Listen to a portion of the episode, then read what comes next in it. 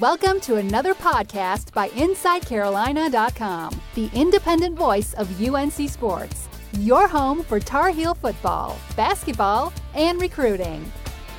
Welcome to the Inside Carolina podcast. Jon Seiglie here with Taylor Vippolis talking some UNC football. Taylor, before we get into it though, man, it's been a while since you and I talked. So, how's life been treating you lately? Going good. The only complaint would be uh, Liverpool my soccer team we're getting chased down by Man City. I know you support Man City, so kind of expecting you to say something, but it's it's tough knowing you guys are breathing right down our neck. No, I'll I'll save that for Twitter, where you and I can uh, jaw back at each other on that. Um, you know, I, I will just throw it out there that my team does wear sky blue, your team wears red, so you know I'll let the listeners decide who's in the right there. Oh man. Well, um, wanted to go over an interview that you recorded earlier with former UNC player Kareem Martin, who I was a big fan of Kareem when he was at Carolina. I know that he's pretty popular on, on the message board still. Overall, a great guy. So we'll get into that later on. But first, man, I know that you've been following the recruiting, and today being Wednesday UNC just landed yet another four star in state wide receiver, Josh Downs. And this guy was a state legacy type player. So when you're seeing these wide receivers commit to Mack Brown Taylor, what thoughts are going through your head? And do you think it has anything to do with the new air raid style of offense that Phil Longo is bringing to Chapel Hill? Uh, yeah, there's this group chat that I'm in with uh, a couple former players, and uh, the message basically was, you know, another day, another four star players coming, and it's really amazing to see what Mack Brown has done and how he's getting these recruits to buy in so early, so far in his tenure. Um, before he's even playing a game, he's establishing a top 20 recruiting class for 2020 he finished the 2019 class in the top 40 when your team who has won three games two seasons ago and uh, what was it two games this year it's it's pretty remarkable what he's been able to do for the results we've seen in the past and how he's kind of bucking those trends and just going out on the recruiting trail getting kids to buy in. It's you know he hasn't coached since six, seven years, and he's still able to go out, connect with these kids, sell them on his vision, sell them on why North Carolina is the program to be. And it's it's definitely an exciting time around North Carolina. And then with Downs, you get another four star receiver, the second one this week. And I think the reason why he's a, why Mack Brown and Longo are able to get these big players right now in uh, a system that you don't really know how it's going to work with North Carolina is because of Longo's success at Ole Miss. Right now, if you look at the 2019 NFL draft board, the top two receivers are AJ Brown and DK Metcalf. And both those guys played at Ole Miss under Longo, thrived in his system, really were able to kind of display um, every talent that you're kind of looking for as an NFL scout because every every recruit, no matter you know whether you're four star, three star, five star, your your ultimate goal when you're picking a school is you know who's going to prepare me the best in my life and who's going to give me the best chance at playing at the next level. And uh, Longo's success speaks for itself when you're looking at the 2019 NFL draft and he has two guys who are probably going to go in the first round playing the position that you're coming to recruit that you're coming and getting recruited for and playing in that system. What do you think eh, specifically about the air raid offense that makes it, you know, just work so well for wide receivers? Is there like obviously it's focused on the the passing attack. That's just at a very basic level. But digging a little bit deeper, you know, what is it that just truly stands out as being so effective to get wide receivers the ball in space and allow them to just use their natural talents? Yeah, I think when you're calling plays, sometimes it's really easy to overcomplicate things and kind of outthink yourself. But in Longo's air raid system, it's it's pretty simple. You don't have uh, too many routes in the route tree, and it's just find your best players, get them the ball in space, let them let them do the rest. And as a receiver, you know that's what you love to do. You love to make those catches, and then you love to try to make that one guy miss and and break it for a touchdown. Every catch, you're thinking you're going for six anyways. So I think Longo's system puts his guys in a position where it's it's you're you're not overthinking what you're doing out on the field. Um, it's not this complex route tree. It's not this hundred page playbook. Um, I think it's going to be pretty simple for the guys to get down and be able to do what they do best. So what I'm hearing is that you wish you had a couple years of eligibility left so you could, uh, you know, go out there and play in this system, huh? Uh, there's no coach in the country whose system I think I would be thriving under right now. So, so maybe, maybe I would love to play under his system where my teammates could flourish and be in that locker room is the better way to phrase it. There you go. Well, Let's go ahead and uh, and transfer into the interview with Kareem Martin, then Taylor. And for the listeners of, of the podcast here, explain to them kind of your thought process when you go into these interviews with former players. Do you have like a set maybe topic that you're wanting to dig in with them? Are you trying to maybe get an answer to a specific question? What's your preparation for those in general? A lot of these players they're once they're going to the league, you don't really hear too much about them um, from a Carolina perspective. It's more like if you hear Mitch Trubisky talking, he's you know talking about what the Bears are doing. It's it's not really so much reflecting on his time at UNC or how UNC kind of developed him into what he's doing or or you know how his how he's seeing his career progress through his eyes.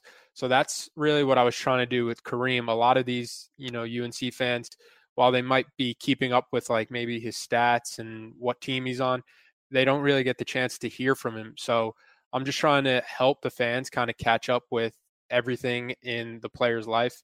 And with Kareem, it ranged from, you know, why he left the Cardinals and why he signed with the Giants, um, what he's doing off the field. He's got this new love for photography and switching communities into New York, how he's already getting engaged in the community and trying to make that place a better place.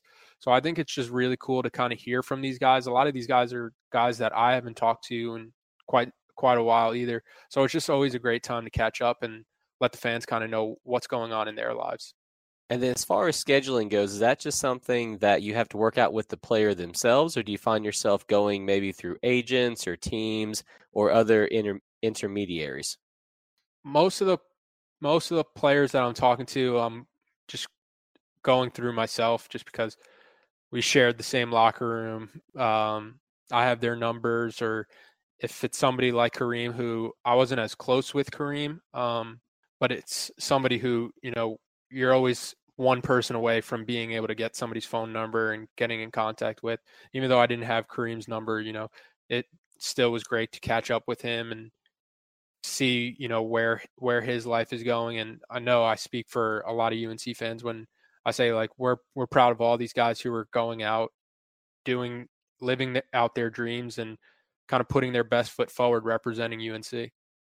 All right, man. Well, hey, let's go ahead and take a quick commercial break. When we get back, we will go ahead and play the interview that you recorded with Kareem Martin. So, everyone that's listening in, stay tuned. We'll be right back after this. And we're back with the Inside Carolina podcast. Jon Seiglie here with Taylor Vippolis. So, Taylor, we mentioned the interview that you did with Kareem Martin before we went to, to break. So, let's go ahead and play that audio now for everyone, and then we'll break it down a little bit afterwards. What's up, Tar Heel fans? I'm joined by one of my former teammates, Kareem Martin, who's currently with the New York Giants. Kareem, how you doing? I'm doing pretty good, man. Can't complain. You had a great career at North Carolina, and you're from Roanoke Rapids. And one of the things that Mack Brown is kind of prioritizing now is keeping the best players in North Carolina in North Carolina. So, what did it mean for you to kind of stay home and represent for the Tar Heels? Um, it, it was a big deal for me.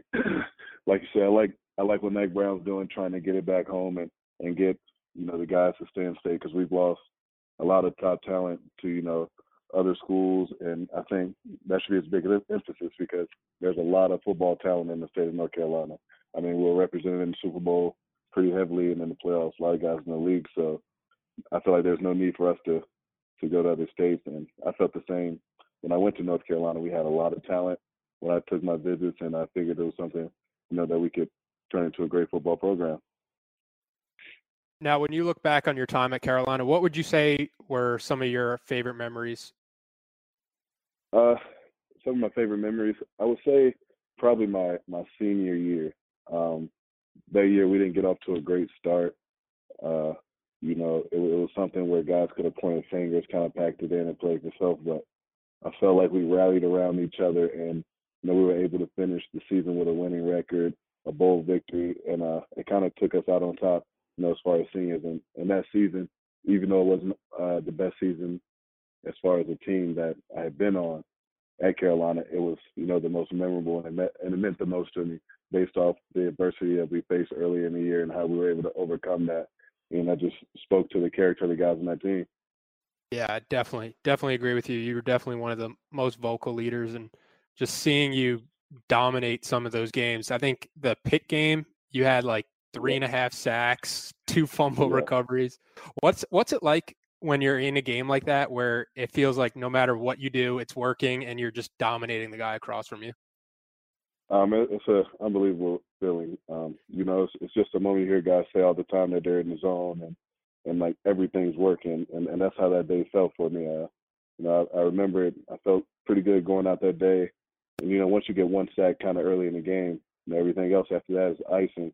So you know, I know I could kind of let it go and and kind of just play my game, and you know, we were able to come out there with a big victory, and I was able to uh, have a great game personally. So you finish your senior year strong, and you get drafted that the following spring. How would you kind of put into words that moment when you got drafted? You know, where were you? Who were you with? What was that like? Uh, that was that was a, a moment I, I won't ever forget, and uh, it was it was a small setting. It was me, my mom, my sister and my grandma. We were just in the living room. Uh, we nosy around. We watched the draft the last two nights, uh, or the first day of the draft. Then we get to the second day, knowing that this would be the day that you know I have a great chance of being picked. And you know, I, I, I got a couple phone calls, but then I got the phone calls ultimately, the phone call ultimately from the Cardinals, and and just to be able to you know hear your name called, you know, by the commissioner, and uh, and for for about two minutes, you know, I'm I'm the person that's being talked about, you know, across the football world. So that that was an exciting moment, you know, to share with my family, and uh, you know, it's just a blessing, something that I've always dreamed of happening, and I was able to accomplish that. Then you got to ask the follow up question: What was the first thing you bought with your first NFL contract? My the first thing I bought, uh, well, I, I, the first big purchase was uh, I bought my mom a car. That was probably the the most meaningful thing. Um, you know, something she always wanted. I said when I would get the opportunity to, and I would I would provide it for you. And luckily, I was granted that opportunity by being drafted. And uh, you know that that moment right there is probably second on the list as far as like top moments in my life. One being drafted, and then just being able to see my mom. You know, what I'm saying, seeing how happy you know, I was able to make her at that time. That was that was great. Yeah, you realize your dream of playing in the NFL, but when was the first moment where you kind of knew you were good enough to play in the NFL? Um, it probably came my sophomore year. I think that was, that was a big thing for me. I had I had a really good camp, and uh, and I was able to uh, be the starter coming out of camp. And on that team, there was a lot of talent, you know, on the defensive line. And, and at that moment, I knew uh, as long as I stay on my right path and, and continue to grind and continue to you know keep my head down and working, I can make those dreams a reality. I had a, and then that season I played pretty well. So at that moment I knew, okay, it's on me. You know, I can get to that next level. I just got to put the work in now. So, and that's what I did.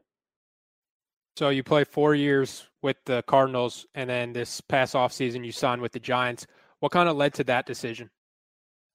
Uh, you know, NFL's a business, and this was the that was the best uh, you know fit for me at the time. You know, being having the familiarity with the uh, defensive coordinator. And uh, you know, in New York, I, I like the the trend that that we're uh, heading towards in the organization. The excitement with, with Coach Shurmur, you know, just a lot of excitement around this place, and I and I wanted to be a part of that. So, you know, it, it was an easy decision for me. Now, part of that move, you switched from a DN to more of like an outside linebacker. How was that position change? Uh, outside backer, you know, it's it's not too bad. Um, and my last couple years in Arizona, I was I was switched to outside backer, and you know there there's a slight adjustment because you know there's things like dropping in the cover that you're not used to, but for the most most part, it's a glorified defensive end. You're setting edges, so that part of the transition uh, wasn't too tough. I think the the thing that I liked about moving is I learned football a lot more because you know before as a defensive lineman you only think about line stunts and what's in front of you, never think about the back end.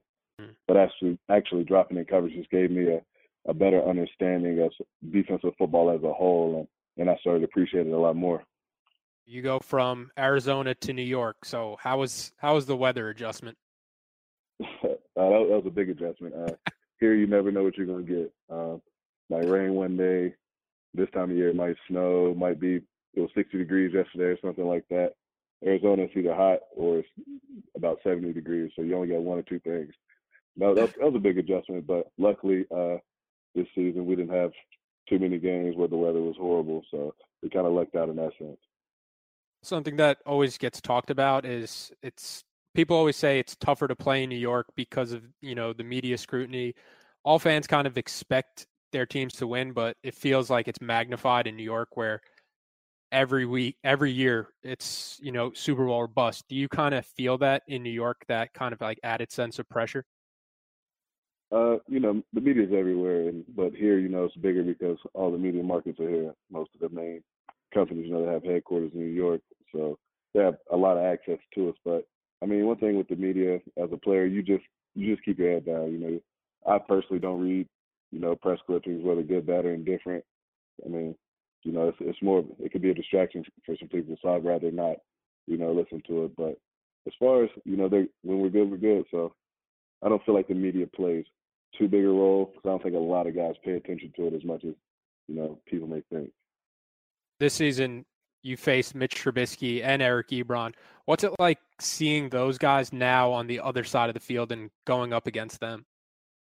It's it's pretty cool, you know, to uh, see guys you know you grinded with and you came into school and you know kind of spent a lot of time with each other and, and you see the work that we've all put in and and you know the work ethic and the grind and and just to see it all pay off, you know, all of us been in the league for this long and just seeing the success that guys are having. I mean, it makes me happy. You know, now when I'm out there, I'm trying to beat them, but you know, after the game, it's you know, it's just always a a, a moment of brotherhood and family. You know, that's that's unmatched that you don't get anywhere else.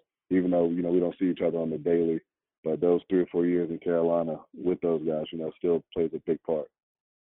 When you left, was Mitch still on scout team?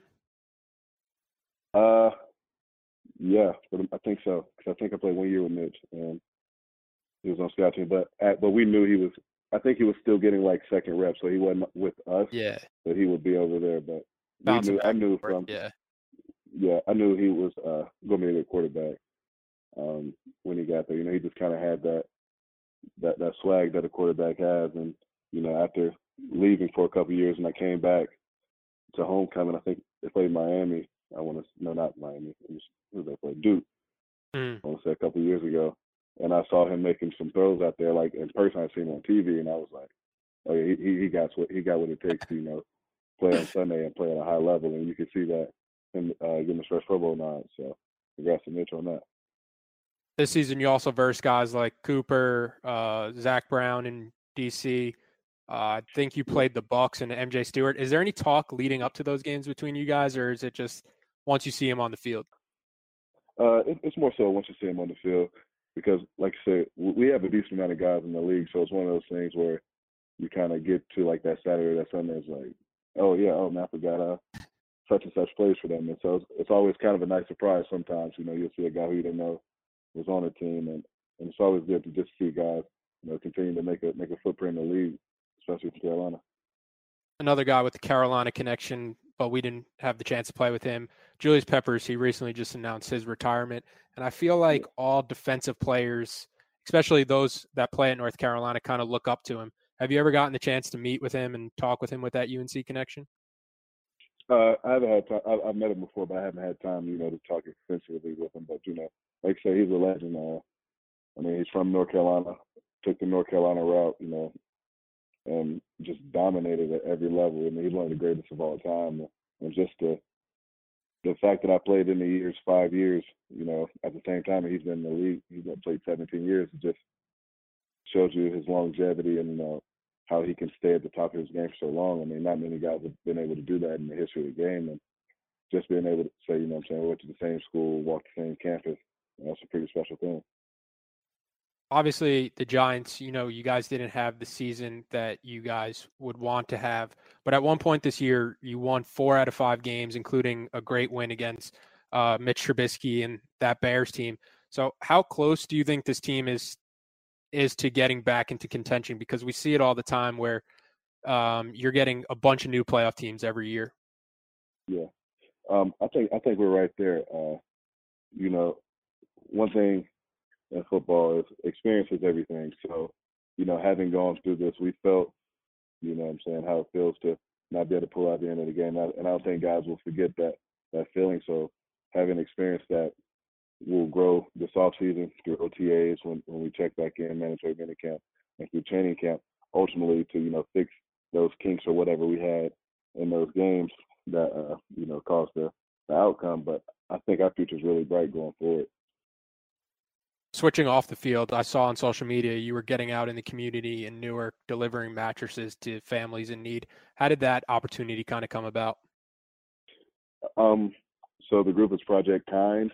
Uh, a few months ago, oh, well, almost a year now ago, when I first signed with the Giants, uh, they had a community service opportunity for me. It was with uh, Toyota and the group Project Kind. And there's this lady named Miss Jenny who just does a lot of homeless outreach in the Newark area, and uh, you know she she helps provide whatever you know the needs of these people. And uh, when I went to that event, you know, it kind of something that kind of stuck with me because homelessness, you know, a lot of people may think it's a decision, but it's not. You know, one medical bill or, or something unexpected pops up, you know, and people, you know what I'm saying, will be facing homelessness. And, mm-hmm. and once I kind of saw that up close and I kind of wanted to help, and so I was able, you know, uh, to get a partnership with a mattress company that will provide mattresses to those people who are coming out of homelessness so that they'll have you know mattresses to sleep on once they finally have a place. And you know that's that's been going on really well. And Jenny has done a lot of great work out there in the community. And tomorrow mattress you know thank those guys over there for uh for helping you know such a tremendous thing and such outreach. Even dating back to the UNC days I always remember you being somebody who was really heavily involved in the community and now you move to a new area and you immediately get involved. Why has that kind of always been a priority for you? Um because it's as an nfl player or even as a division one player at the time you know you're in a position that you know very few people are in or have have been in. And so the fact that you know someone may can say they've met an nfl player or or something like that you know that, that that can change lives you know even even though i'm not doing much but you know that can have an effect on on people's lives and you know it can give them hope and things like that so if, if i have the time and you know i can go out there and get in front and have my face shown to to provide hope or help with other people you know i'm willing to do it mm-hmm. maybe a uh, a life outside of football you have this new love for photography i see your instagram yeah. vision underscore ream if anybody wants to check it out and I've under I understand it's got yeah hit them with a follow. I understand it's gotten you into like art shows and exhibits. Where did where did that kind of come from? Yeah, so uh, photography is something I had I've had an interest in, but uh, you know I, I never kind of really jumped on it and bought a camera. But when I moved here, uh, a couple of guys I was hanging out with, uh, you know, they had cameras, so they kind of taught me a little bit, and so I decided to buy one, and you know it was something I just kind of fell in love with know, kind of immediately because you know there's no right or wrong in photography or or in art in general. You know, it's all it's all about how I perceive and how I how I see something. So I, I kind of like that idea of it, and you know, it's it's. I mean, in the short time it's taken me a long long way. I, I was able to uh, submit about six pieces to Art Basel uh, down in Miami. It's one of the bigger art shows, you know, maybe in the world, and so being able to have my artwork being seen you know, and it being something outside of football that people may know me for now. You know, some people may not know I play football or, or whatever, but they've seen my photography, and that's and that's just I feel like that's growth for me. You know, as, as defining myself, you know, to the people outside of football because, like I said, more than a football player, more than an athlete. So that's a big thing for me. Yeah, I know a lot of a lot of Tar Heel fans and myself included. We're proud of you and wishing you the best this upcoming season. Just wanted to take the time to say thank you for uh, talking to me today. I appreciate it, man. No problem. All right, so there you go, guys. Uh, the interview between Taylor Vippolis and Kareem Martin. And so, you know, Taylor, after you were done with the interview, what was kind of your number one takeaway after hearing what Kareem's up to now and kind of how his NFL career went? My biggest takeaway, I would say, kind of finding out his love for photography because I think a lot of a lot of players, it almost seems like they don't have like um they think they're just going to play football forever. But with Kareem, I think he has his head on really straight where he he found something he loves to do. He's good at it. His art, his uh, photography is already going in like art shows and everything. And I think it was cool to kind of hear from him and talk from him. Like, you know, football is not going to last forever. He has to find other things that he loves, and it's awesome that he was able to find something like photography so quickly. And so, Taylor, I also got the sense, you know, from hearing you and Kareem talk that there is just that real sense of camaraderie between the former players that have, have obviously given everything for Chapel Hill. And, you know, just speak to us on that and how that kind of really is a thing there. And also, what was kind of a, a maybe a memory that you have from when you and Kareem were on the team at the same time? Yeah, Kareem went first just because I felt like he owed me for, you know, giving him a great look on scout team for for my first 2 years on the team and, you know, putting him in a position to where he could flourish on Saturdays and eventually make it to the NFL. A lot of I took a lot of jet sweeps where he was setting the edge and knocking me into next week, so I I felt like he owed me a little, but it's it it's really a family like atmosphere with Carolina. Like I hadn't talked to Kareem in probably maybe two years since I saw him uh, one game when he came back to UNC, and just talking with him and catching up, it felt like you know we were still in that locker room. And I think it's just a testament to it doesn't matter you know who you were recruited by, um, who you played for, how much you played, how much you won games. Like we had years where we didn't win and we had years where we won a lot of games, but it doesn't matter because we all we all went through that same experience. We all fought for Carolina and put our best foot forward for Carolina and we're proud to represent Carolina. And it's just it's just something you see no matter no matter when you played and what era you played for Carolina, we all share that love and uh, respect for each other. And Coach Mack Brown has been very active on social media between he and his staff, where it looks like they're reaching out to a lot of those former players. I mean, he's got Dre Bly on staff. Um, they've been posting and really talking to a lot of those former guys. Just from what you're hearing in the few months that Mack has been the head coach, do you get the sense that there may be more emphasis on trying to get former players back to Chapel Hill for games and kind of maybe grow some of those family lines that maybe have not been there in the past? I think Coach Brown has put has definitely put a big emphasis on, you know, getting former players back. Um, kind of like I was saying before, it doesn't matter when you played, who you played for, as long as you played for Carolina. You know, he knows that without without everyone who's played, this program wouldn't be where it is today. It wouldn't be where he's trying to take it going forward. So I think he has a, a huge amount of respect for um, anybody that's ever put that jersey on.